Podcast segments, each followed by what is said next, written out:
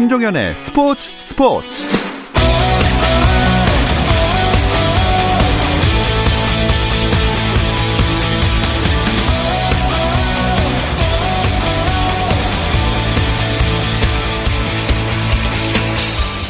스포츠가 있는 저녁 어떠신가요? 아나운서 김종현입니다. 오늘 하루 스포츠계를 돌아보는 스포츠 타임라인으로 김종현의 스포츠 스포츠 출발합니다.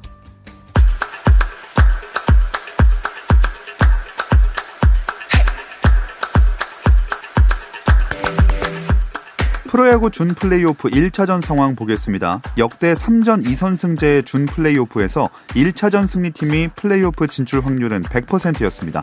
그만큼 1차전 기선 제압의 중요성이 큰데요. 플레이오프 진출에 유리한 자리를 선점할 수 있는 1차전의 승리팀은 누가 될까요? 현재 두산과 LG 준 플레이오프 1차전 상황입니다. 1회에 두산이 2점, 4회에도 한 점을 뽑아서 6회 초 현재 3대 0으로 앞서 나가고 있습니다. 울산 문수 축구 경기장에서는 울산과 전북의 FA컵 결승전 1차전도 진행 중입니다.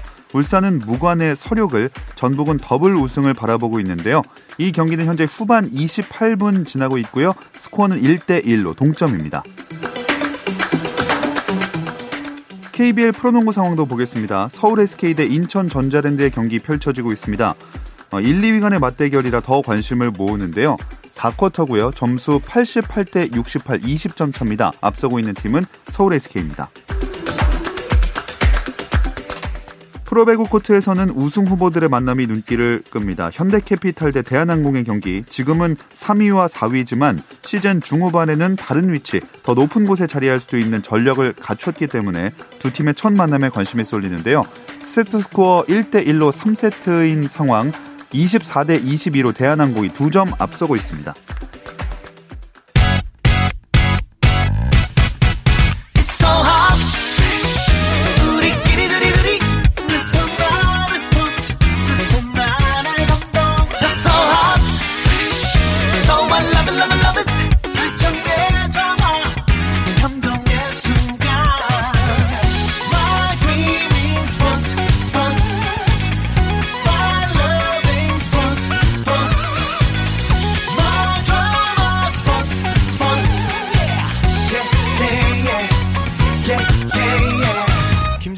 스포츠 스포츠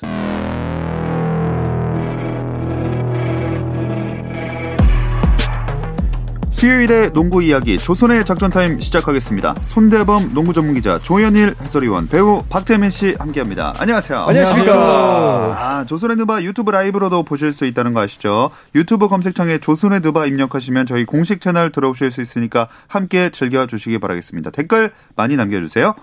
자 시작을 해보겠습니다. 새로운 시즌 당장 12월에 열릴 것처럼 하더니 뭐또 아닌 것 같기도 하고 어떻게 되는 거예요? 그렇죠. 아, 쉽지가 않죠. 네. 일단은 뭐 지난주에도 이 이슈가 한번 나왔었는데 가장 중요한 거는 결국 선수의 의사잖아요. 그렇죠. 선수협회가 원래는 지난주 말까지 지난주 금요일까지 투표를 했어야 되는데 음. 이거에 대한 결정을 내리지 않고 이번 주까지 좀 미룬 상태입니다. 그래서 만약에 여기서 선수들이 하기 싫다 그렇게 될 경우에는 아담 실버 총재가 원했던 12월 22일 개막은 좀 어려워지지 않을까 생각됩니다. 음. 일단 뭐 두 가지의 문제의 충돌이에요. 그러니까 선수들이 충분하게 쉴 시간이 있냐, 리그가 충분하게 준비할 시간이 있냐, 그러니까 시간의 문제와 돈의 문제죠. 음. 그러니까 늦추면 늦출수록 수익성은 떨어지고 네. 빨리 한 빨리 할수록 수익성은 높아지지만은 준비할 수 있는 시간이 줄어들고 아마 굉장히 어려운 선택을 하게 될 것 같아요. 근데 애덤 실버 총재가 얼마 전에 또 인터뷰를 했잖아요. 아 쉽지 않을 것 같다. 네. 네. 그런 이야기가 나왔을 정도면 또 12월에 개막할 가능성이 지금으로선 높다기보다는 음. 낮지 않나 그쵸. 이런 생각이 듭니다. 그러니까 애초에 낙관론이 나왔던 이유는 이 NBA 같은 경우는 월급제가 아니라 어쨌든 같이 벌어가지고 같이 나누는 거니까 네. 분명 히 선수들도 수입을 원할 것이다라는 네. 가정하에 이루어졌던 움직임인데 역시나 선수들도 휴식도 있었고 너무 그렇죠. 급하게 준비하는 문제도 있기 때문에 좀 쉽지 않을 것 같다는 느낌이 듭니다. 네. 이 돈에 대한 얘기가 특히나 12월 22일 개막이니까 크리스마스 시즌을 염두에 두고서 좀 나온 얘기겠죠? 사실 이 NBA가 맨 처음에 어, 주요 스케줄을 짤 때 전체적인 일정에 앞서서 크리스마스 대진부터 정하거든요. 음. 이제 그 이유는 어, 결국 이 크리스마스 때 경기를 펼치는 팀들이 다 이제 흥행을 기준으로 삼고 예. 또 이게 이제 수백만 달러, 수천만 달러의 음. 가치가 있기 때문인데 사실 NBA가 또 동계 스포츠이기 때문에 이 크리스마스 매치업을 절대 놓칠 음. 수 없거든요. 아, 빼놓을 수 없죠. 네, 그래서 이 부분 때문에 뭐이 NBA 사무국에서 좀 고심이 음. 예, 많이 들 것 같습니다. 그러니까 전통적으로 크리스마스 때는 final 리턴 매치가 있었잖아요. 네. 뭐, 뭐 마이애미 대 레레 레이커스 뭐 이런 게 예정이 되어야 되는데 어렵다는 거죠. 음. 근데 그래서 누가 아이디어를 냈어요. 차라리 그러면은 이번에 플레이오프 안 간 팀들 위주로 짜면 어떻겠냐. 뭐 음. 애틀란타 호크스 대뭐 피닉스 선즈 뭐 그렇게 그랬더니 그 누가 댓글로 달아놨더라고 그럼 누가 보겠냐 뭐 이렇게 아. 크리스마스 메인 이벤트인데 플레이오프 음. 올라가지 못한 팀들을 대진 음. 붙이면 누가 보겠냐 뭐 그런 말도 나올 정도로 뭐 약간 좀 옥신각신한 것 같아요. 음. 그 만약에 12월 22일에 가능성은 좀 낮을지라도 개막을 한다면 12월 초부터 연습 경기 들어가야 된다는 얘기죠. 그렇죠. 일단 트레이닝 캠프가 열리고 그 다음에 어, 단 몇 게임이라도 시범 경기가 있어야 되거든요. 네. 그러니까 말, 예를 들어서 12월 22일에 개막을 한다고 치면 12월 초에 트레이닝 캠프가 열려야 음. 되고 또 각 팀당 최소 두세 경기씩 시범 경기는 또 해야 됩니다. 그러니까 12월 22일이 시즌 개막이라 할지라도 공식적인 스케줄 자체는 12월 초부터 시작을 하기 그렇죠, 때문에 빨리 시작하는 거죠. 네, 굉장히 빠른 시일 내에 시작을 하게 되는 거죠. 음. 그러면 지금 기준으로 봤을 때 4주도 안 남은 거예요. 음, 네. 4주도 안 남은 시간 동안 리그 프로모션도 해야 되고 선수단 구성도 해야 되고 돈 계약 관계 다 끝내야 되고 모든 시스템이 점검을 다 맞춰야 되고 음. 마찬가지 심판들도 마찬가지예요. 네. 심판들도 거의 쉬지 못하고 다시 그렇죠. 투입되기 때문에 좀 힘들 수도 있다는 느낌이 듭니다. 네. 네. 어, 댓글에 이분은 굉장히 빨리 보고 싶은 신가 봐요. 중간에 코로나로 인한 중지 때문에 푹 쉰 거 아닌가요? 라고 민영 님이. 음. 아, 사실 근데 저도 그런 면은 좀 있어요. 왜냐면 저번 주에 말씀드렸지만 지금 플레이오프에 못 간 팀 같은 경우는 길게는 9개월 동안 못뛴 음. 선수들도 있거든요. 예. 그 사실 이거는 이 초유의 사태죠. 선수들마다 공통된 어떤 기준으로 접근하는 게 아니라 모두가 지금 너무 판, 판약이 음. 다르기 때문에 예. 그런 면에서 지금 선수 노조도 지금 통일된 이야기를 못 내고 있는 거예요. 음. 뭐그 반면에 시드 결정전도 재도입 추진 중이라면서요. 아. 그렇죠. 뭐 7위부터 10위까지 네 팀이 이제 7, 8위 시리를 놓고 경쟁 경쟁하는 방법인데 뭐 지난 시즌에 한번 도입이 됐잖아요 실험적으로. 그렇죠. 굉장히 좀 흥미로운 부분이 많았고, 네. 뭐또 짜릿함도 좋고, 또 새로운 흥행 카드가 되지 않을까 싶어가지고 음. 뭐 NBA에서 거론되고 있는데 이거는 12월 22일에 개막하든 1월 18일에 개막하든 이 시스템은 존재하지 않을까 도입되지 어. 않을까 생각됩니다. 네, 애덤 실버 총재가 사실 뭐 아주 혁신적인 인물이고 음. 어, NBA 역사를 또 그동안 그동안 쌓아왔던 전통을 바꾸는 데 있어서 거리낌이 없거든요. 근데 다만 이제 저는 좀 추가하고 싶은 게 예를 들어서 어 8위와 9위의 승차가 뭐 한 8경기 난다. 음. 그렇죠. 이러면 이제 없애야 된다고 봅니다. 음. 맞아요. 그러니까 네. 7위와 8위, 8위와 9위, 뭐 9위와 10위의 승차를 어느 정도 좀 정해서 음. 어, 그렇게 진행했습니다. 그러니까 원래 이번에 네. 도입됐을 때도 그런 전제 조건이 있었죠. 그렇죠. 8위와 9위 승차 뭐 그런 게 좀 두고 시작했기 네. 때문에 아마 이번에도 그러지 않을까 싶어요. 너무 음. 어이없게 막그 성적이 떨어진 팀이 올라오지는 않을 것 같고. 음. 근데 사실상 이렇게 되면은 저는 약간 좀 부정적인 면이 좀 더 있을 거라고 봐요. 왜냐면 하위 시드, 그러니까 결국 파리 티켓을 거머쥐는 팀은 어쨌거나 다른 팀보다 한 게임을 더 피 튀는 혈전을 벌이게 음. 되기 때문에 1위 팀하고 맞붙었을 때 결국은 지는 게임으로 갈 수밖에 없는 양상이 되지 않을까. 음. 그런 면에서 약간 시드 결정전이 재미는 있지만은 8위 팀이 upset을 해가지고 1위 팀을 무찌르는 재충전을 쫙 해가지고 음. 그런 모습은 좀 기대를 더 못하게 되지 않을까 하는 음. 좀 아쉬움도 있어요. 그리고 12위까지가 너무 저는 많은 것 같아요. 맞아요. 네. 네. 그러니까 지금 NBA가 30개 팀인데 16개 팀이 플레이오프를 가는데 이렇게 되면 이제 플레이오프를 진출할 수 있는 문턱이 너무 낮아지고. 그렇죠. 가치가 낮아지죠. 네. 물론 이제 메이저리그 같은 경우도 이제 와일드카드 제도를 도입을 해서 굉장히 흥행을 했는데 그 이유는 30개 팀 중에 8개 팀만 나갔기 때문이거든요. 그렇죠. 네. 근데 NBA는 15개 팀이 나가는데 그것도 10위까지 확대를 한다면 네. 너무 많은 기회를 주는 거 아닌가 맞습니다. 이런 생각도 좀 듭니다. 그러면 박재민 의원이랑 조현일 의원은 반대 의견이신가요? 한 팀 정도? 네. 는 좋고 음. 뭐한 세 경기 이하? 저도 정말 근접한 음. 승차라면은 음. 네. 저는 뭐한 팀 정도. 그러니까 만약에 네. 8위와 9위 승차가 뭐 다섯 게임이다. 그럼 굳이 할 필요 없다. 그거 할 필요 음. 없죠. 네, 게임 네. 이하면은 하자. 음. 뭐 그런 정도가 네. 좋을 것 같아요. 네, 정확한 기준이 좀잘 그렇죠. 정해져야겠네요.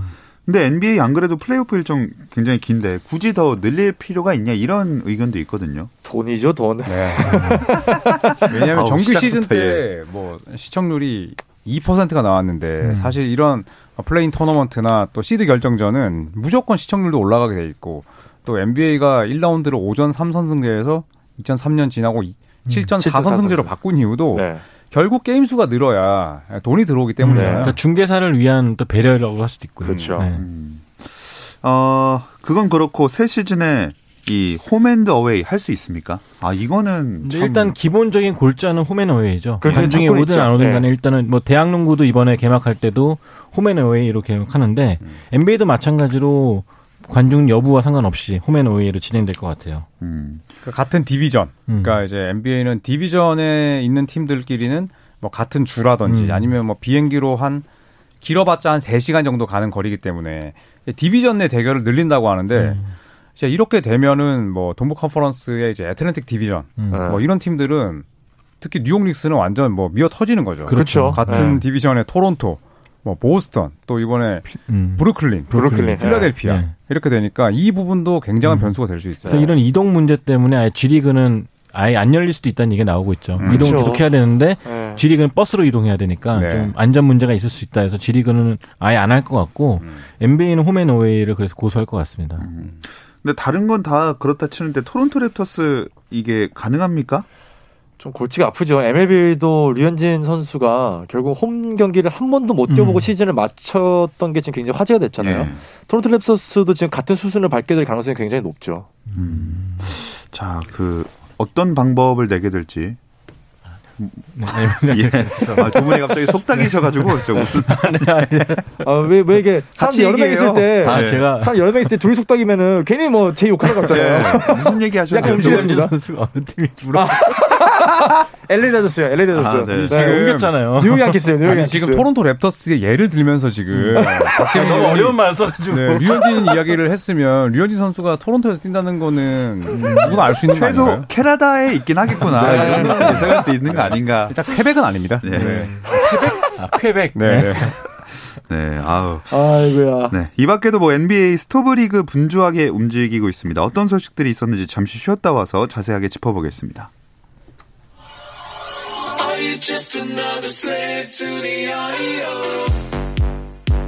국내 유일 스포츠 매거진 라디오 김종현의 스포츠 스포츠 어 다시 조선의 작전 타임 시작했고요. 어 여기 보니까 혁주님이 빨리 시작해서 골스 경기 보고 싶은데 최근에 아. 모리볼이니 small ball이니 3점슛 따라하는 팀들은 많았는데 얼른 돌아와서 진짜배기가 어떤 건지 보여줬으면 하고 팬심을 많이 드러내셨거든요. 음. 실제로 뭐 골든스테이트 같은 경우에는 많은 관심을 모으고 있죠. 네, 스테픈 커리와 또 클레이 탐슨이 건강하게 돌아왔고 음. 뭐 드레이먼드 그린도 사실 지난 경기에서 결장률이 높았는데 또 충분히 휴식을 취했고 또 앤드루 위긴스 음. 또뭐 드래프트 pick을 어, 만약에 구사한다면 또 좋은 신인이 들어올 음. 테니까 음. 예, 굉장히 저도 기대가 됩니다. 음. 그러니까 와이즈만이라는 그 big man 유망주를 뽑을 것 같다는 소문이 좀 계속 나오고 있는데 어떤 조각이 채워지든 간에 또 혹은 뭐 드래프트 pick을 또 트레이드 하든 간에 음. 전력 보강이 좀 보이기 때문에 팬들이 많이 기대하고 있습니다. 네. 특히 아까 여기 혁준님 언급하신 모리볼이 있었는데 요새 큰 뉴스 중 하나가 데릴 모리 단장 필라델피아행인 것 같아요. 그렇죠.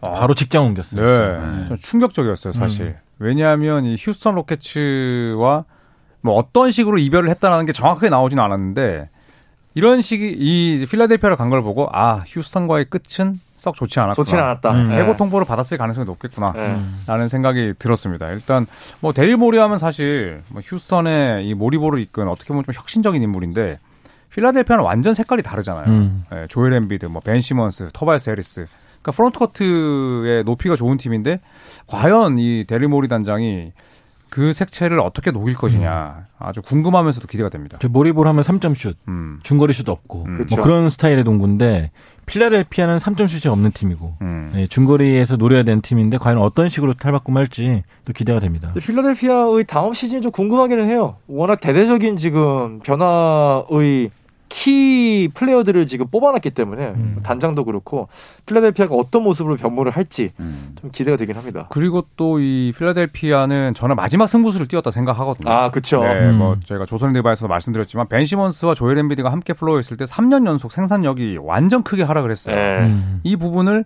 어, 우리 1승 3패에서 4승 3패로 뒤집히기 전문인 이 닥 리버스 감독이 어, 얼마나 또 잘 긍정적으로 뒤집을 수 있을지. 음. 아. 그 다음에 데릴 모리 단장과 닥 리버스 감독이 온 것 이외에 코치진도 싹 바꿨거든요. 음. 네. 데이브 예거 음. 네, 아, 감독 출신. 네. 그 다음에 샘 카셀 최고 assistant 코치고 또 댄 버크라고 이 인디애나 페이서스에서 아하. 거의 20년 가까이 음. 수비 코디네이터, 수비 assistant 코치를 했던 분인데 네.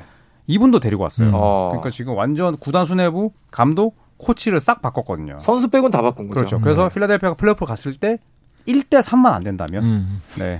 컨퍼런스 결승도 노릴 수 있지 않을까. 2대 1은 괜찮은 거죠. 2대 1까지 괜찮은데 이제 예. 3대 1이 된다면 이제 악몽이 막 떠오르고 음. 필라델피아 시즌은 이제 그 길로 끝이다. 끝난다고 보고. 아, 3대 1 되는 순간 아, 다음 게임부터는 3연패를 하겠구나. 그렇습니다. 아. 파블로프의 예.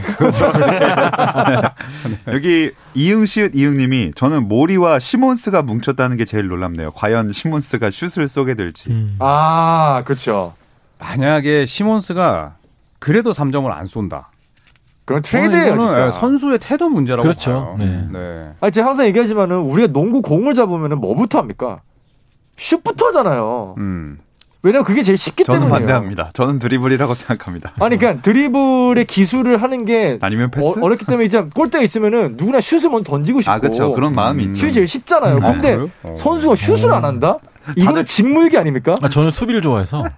저는 동료들의 득점, 네. 패스. 그렇죠. 그러니까 저는 공 잡으면 림을 안 보고 동료를 보거든요. 음, next question. 네. 네. 확실한 건 저희가 농구를 잘해도 팀이 되면 망할 것 같습니다. 제가 봤을 때 불화 바로 나옵니다. 그러니까 여기저기서. 곧바로, 곧바로 네. 트레이드 네. 되고 패가 갈리는 게 아니라 네. 여기저기서 불화가 생깁니다. 네. 어쨌든 모리볼 이 모리 단장이 필라델피아 가면서 제임스 하든 필라델피아 행 얘기도 나오고 있던데요. 음. 그렇죠. 이게 아무래도 뭐 제임스 하든과 데릴 모리 단장이 거의 최고의 파트너였기 때문에 음, 또 하든이 원하는 대로 해줬기 때문에 다시 한번 또 하든이 파트너를 찾아가지 않을까 뭐 그런 얘기도 나왔었는데 휴스턴 로켓츠는 일단은 절대 택도 없는 얘기다. 음. 반대를 해버렸죠.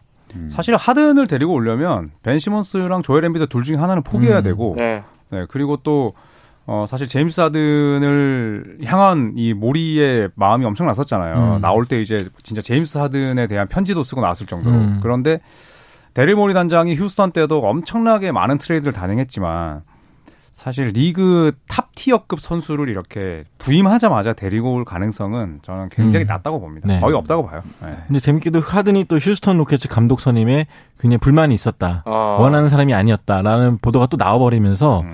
막 자꾸 이제 그림을 그려주는 것 같아요. 에이. 언론에서는. 음. 하지만 휴스턴 로켓츠 입장에서는 하든 같은 선수를 포기할 리가 없죠. 그렇죠. 어떤 선수가 오든 간에. 그렇죠. 네. 진짜 뭐 소위 뭐 태업하고 나가지 음. 않는 이상 네. 바로 휴스턴 로켓츠에서 영구 결번될 인물인데 네. 그런데 사실 휴스턴 로켓츠 감독 이야기를 좀 하자면 스티븐 사일러스 음. 이제 폴 사일러스 그 전설적인 감독의 아드님인데 네. 굉장히 유능하거든요. 네. 네. 그래서 언론 쪽에서 또 약간 침소봉대하는 음. 느낌도 있습니다. 그러니까 하드님 원래는 터란이라든지 음. 다른 루카스 감독이라든지 네. 뭐 그런 분들을 원했는데 뭐 자기 뜻대로 안 됐다. 뭐 음. 약간 언해피하다. 뭐 그런 얘기도 나왔었는데 그래도 결국에 시즌 시작되면은 좀 봉합되지 않을까 생각됩니다. 음. 여기 국밥 매니아 황 씨는 근데 휴스턴 걱정을 하고 계십니다. 선수단 구성이나 셀러리 캡이나 완전 몰입볼에 맞췄는데 누가 감독하든 정상적인 농구가 될지 의문이다. 아, 쉽지 않죠. 음. 누가 그냥 내가 새 집에 들어왔는데 우리 집에 예를 들어 막 수, 저기 숟가락만 있어. 젓가락이랑 포크가 없어. 아, 오늘 비유를 안 하시는 게 좋아요. 저는 수달이라 들었어요. 맛이 같네요. 수달. 수달. 그러니까 네. 내가 새 집에 들어왔는데 내가 정상적으로 뭐를 할 수가 없는 것만 짜여져 있으면 네. 사실 감독 입장으로서는 답답하죠. 이거를 뭐 막 왔는데 트레이드를 뭐 단행할 수도 없고 할 수가 없죠. 음. 상당히 힘들 거예요 이번 음. 시즌은. 팀 연봉이 뭐 웨스트브룩 하든 에릭 고든한테 다 몰려 있고 꽉 찼어요 지금. 네, 클린트 네. 카펠라를 네. 팔면서 그쵸. big man이 없잖아요. 음. 뺄 데가 없어 뺄 데가. 근데 또 스티븐 사일러스 신인 감독이 감독 경험이 없는데 오자마자 할 수 있는 게 없다 보니까 그쵸. 휴스턴의 시즌 전망은 상당히 어두운 게 사실입니다. 숟가락만 있는 거예요. 네. 젓가락이 없어. 안정권님, 네, 재민이 형 무리수 심하네. 아 예. 네, next question. 네. 네, 다음 질문 가겠습니다. 네네, 감사합니다. 밀워키 벅스의 야니스 아테토쿤보 이 얘기가 많이 나오고 있어요. 밀워키 벅스가 플레이오프 탈락한 직후부터 음. 끊이지 않는 그쵸. 주제죠, 이거는. 네. 뭐 아테토쿤보 떠날 것이냐, 아테토쿤보 만족시키려면은 뭐 좋은 선수 데리고 와야 된다. 뭐 계속 그런 얘기 나오고 있는데 정작 쿤보는 이렇다 할 얘기가 없고. 네. 네.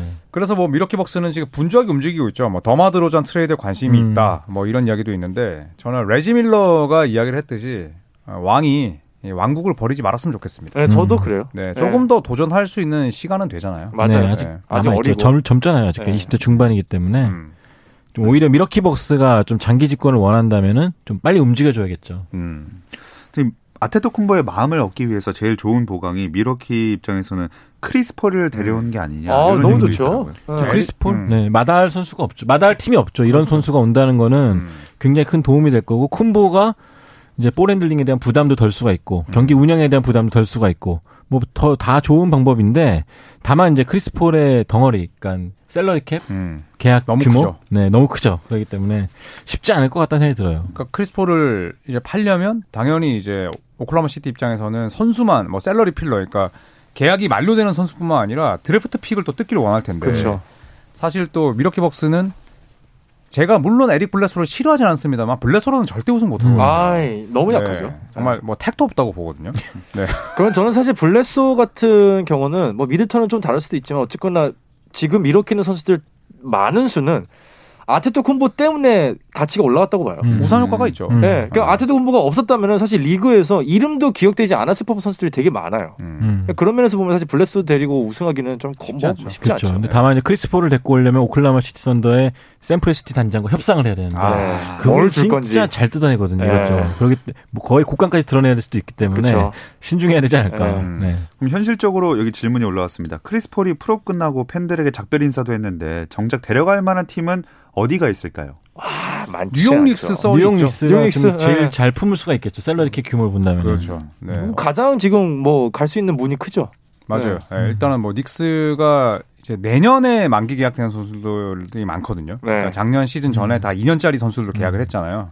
그리고 또 크리스 폴이 뭐 당연히 대도시는 또 선호한다는 이야기를 예전부터 했었고 닉스로 갈 가능성도 저는 높을 것 같습니다. 음, 네. 뉴욕이 뭐 방금 조현일 해설위원께서 말씀하신 것처럼 전략적으로 2년 단기 계약을 맺었던 선수가 굉장히 많거든요. 음. 그래서 이번 시즌을 노렸던 건데 네. 이번 시즌에 과연 누가 그 수혜자가 될지 좀 궁금하긴 했었거든요. 음. 근데 뭐 크리스 폴도 가능하고 또 어쨌거나 뉴욕은 이번 시즌에 굉장히 재밌는 음. 트레이드를 뭐 FA 시장에 있는 선수들 많이 데리고 오지 않을까. 근데 리버스 감독이 뒤집히기 전문가면은 뉴욕 닉스는 노리기 전문가입니다. 아, 그렇죠. 맨날 노리기만 하고 데리고 오지 못해요. 데리고 오지 못해요. 네. 사실 뉴욕 가는 거 싫어하거든.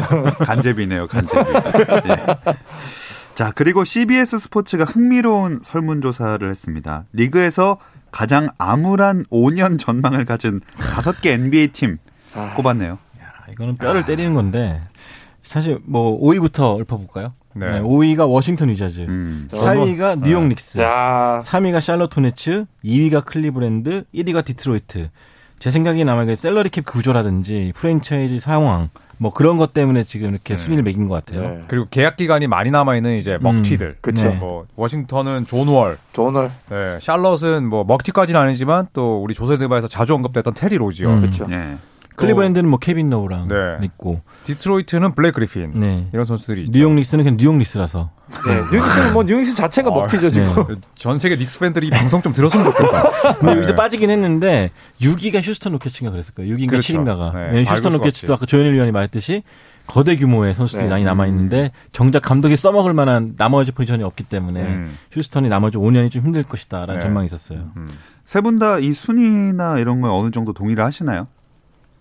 음. 저는 동의하는 편입니다. 저도요. 네. 네. 저는 뭐 뉴닉스가 올해 매번 근데 뉴닉스는 수동적으로 움직이는 바람에 능동적으로 좀 빨리 데리고 오면 좋은데 이번 시즌 어떻게 하느냐에 따라서 이 순위에서 나갈지 아니면 음. 계속 4위에 머무를지 음. 뉴닉스 빼고는 저는 나머지 네 팀은 정말 암울할 것 같아요 지금. 저는 샬럿은 그래도 음. 좀 바툼이라든 좀 있으면 계약이 끝나잖아요. 아, 그렇죠. 그러니까 네. 그 뒤에 조단이 좀 정신 차리고 제대로 일을 한다면은 음. 농구하듯이 한다면은 좀 잘하지 않을까 음. 생각이 드는데 어, 디트로이트가 제일 암울한 것 같아요. 블레이크 네. 그리핀이 더 이상 이제 올스타는 맞지만 그래도 top tier급 선수는 아니기 때문에 그쵸.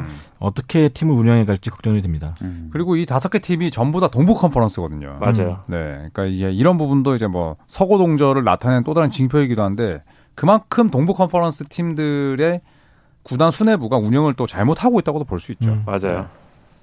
네, 괜히 이런 또 순위에 뽑히는 게 아닌 것 같습니다. 특히나 저는 제가 조선핸드바 시작한 이래로 뉴욕 닉스에 대해서 좋은 얘기를 들어본 적이 없어요. 그렇죠. 음. 네, 실제로 1990년대는 빠짐없이 다 플레이오프에 갔었거든요. 네. 그렇죠. 근데 2000년대부터 이제 슬슬 구단주 음. 또 단장이 합심해서 팀을 이제 말아먹더니 2010년대에는 이제 티켓이 팔리다 보니까 음. 거의 뭐 수수 방관 수준. 음. 네. 사실 뉴욕이 관광 명소가 되면서 점점점 이 구단의 운영은 뭐 그냥 손을 뗀 것 같아요. 어쨌거나 뉴욕을 가보면 아시겠지만은 항상 매진이에요. 음. 크리스타스 포르징기스가 한참 뜰 때, 음. 그때는 좀 잘 된다 싶었는데 그쵸. 그 선수도 결국에는 뉴욕을 떠나고 싶어했죠 나중에. 네. 불화로 네. 떠났죠. 그렇죠. 불화. 네. 그리고 저는 이제 제임스 돌란 구단주. 네. 그러니까 이런 분들이 이제 돈은 많아서 좀 부럽긴 한데 어, 전혀 팀을 운영할 수 있는 마인드가 아니거든요. 음. 그러니까 항상 이제 그 위선들이 이제 문제입니다. 음. 예. 알겠습니다.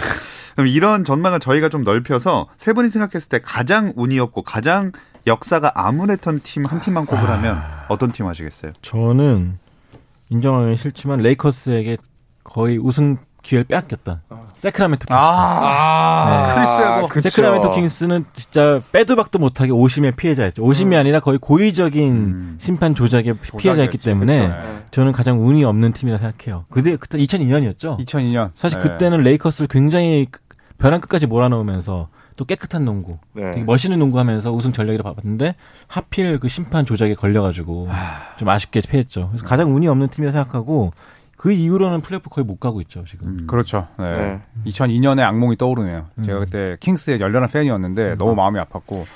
JJ 레딕이 그때 말했죠. 나 데뷔한 다음에 음. 새크라멘토 플레이오프 간 거 한 번도 못 봤다고. 네. 그 선수가 10몇 년, 2006년인가 데뷔했는데 음. 아직까지 플레이오프 못 가고 있습니다. 저는 유타 재즈. 아하. 암울하진 않지만 상당히 불운하지 않았나. 음. 네, 일단은 마이클 조던의 최전성기 때 파이널 합의를 갖고. 그렇죠. 그 다음에 파이널에서 사실 충분히 이길 수 있는 경기였는데 맞아요. 그때 오심들이 몇 개 있었거든요. 맞아요. 뭐 하워드 아이즐리의 슛도 있었고 네. 론 하퍼의 슛은 24초가 지났는데 불리지 않았고. 맞아요.